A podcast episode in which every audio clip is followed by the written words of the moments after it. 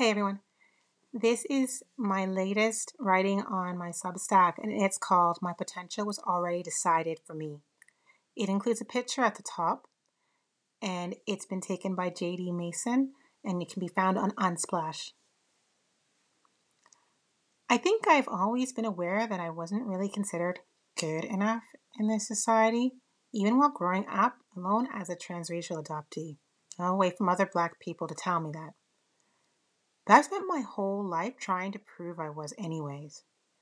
I chased the dream that if I could just be the best at what I do, surely I would show how good I was and thus be treated with every respect because of all I knew.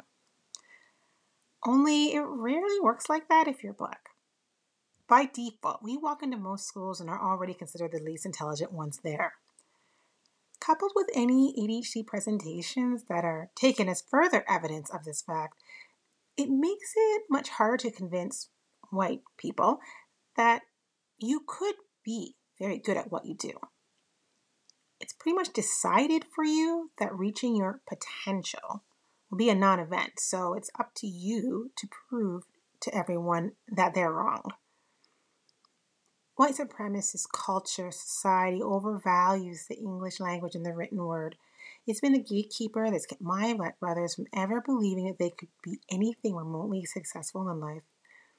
It's what kept me from achieving my childhood dream of becoming a, a clinical psychologist, too. But I just couldn't get my grades high enough with the ways my knowledge was assessed. But my brothers never fit this school system. No one really cared what they were good at because the only choices they had were to suffer the system or not. If they couldn't conform, the problem was on them and they'd be disposed of. Neither one of them has ever finished high school in the traditional way. I learned quick that doing well in school was what I had to do in order to be acceptable. If I could manage to get some sort of qualifications and find some sort of success with academics, then I maybe would be worth something more. Then I would have proved it because I had a paper in my hand. But with every paper that you get, it never quite feels like enough. There's always someone else that has a better one, a better place, or completed it the right way. Worthiness is never felt when it's looked at from the lens of trying to reach your potential. In school, I was quite good at the language part, especially when you ignored the fact that my exam grades could drop by final grades by about 15%, which everyone did. But maths was always difficult, and I never did nearly as well. That closed a lot of doors for me in furthering my education. But I got my master's in the end, Oddly enough, that's never felt good either. When it comes to achieving my potential, then it will never be enough because I know that regardless of my qualifications, being black devalues them. So in turn, I've learned to devalue myself. I have a list of all the ways I am not good enough, and my ADHD brain loves to remind me of them. What I couldn't do at school and the qualifications I'll never acquire comes up often. There's not a lot of joy around receiving my master's either, regardless of how much I've worked to get it. I'm the only one in my family who ever received one, or the fortune I have in even having one in the first place. I know a lot of people say that a late ADHD diagnosis feels terrible because of what could have been. Sometimes I think that too. But I also saw what happened to my black brothers, even though they were both diagnosed as kids. That fact didn't save them.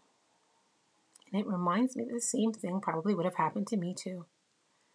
Being diagnosed at a younger age doesn't guarantee access to support, considerations for your ability, or escape from the overlapping impressions that decide your potential and thus attempt to determine your worthiness the moment you walk through the school doors being diagnosed younger is much better. I completely agree. But for so many students, it still won't matter.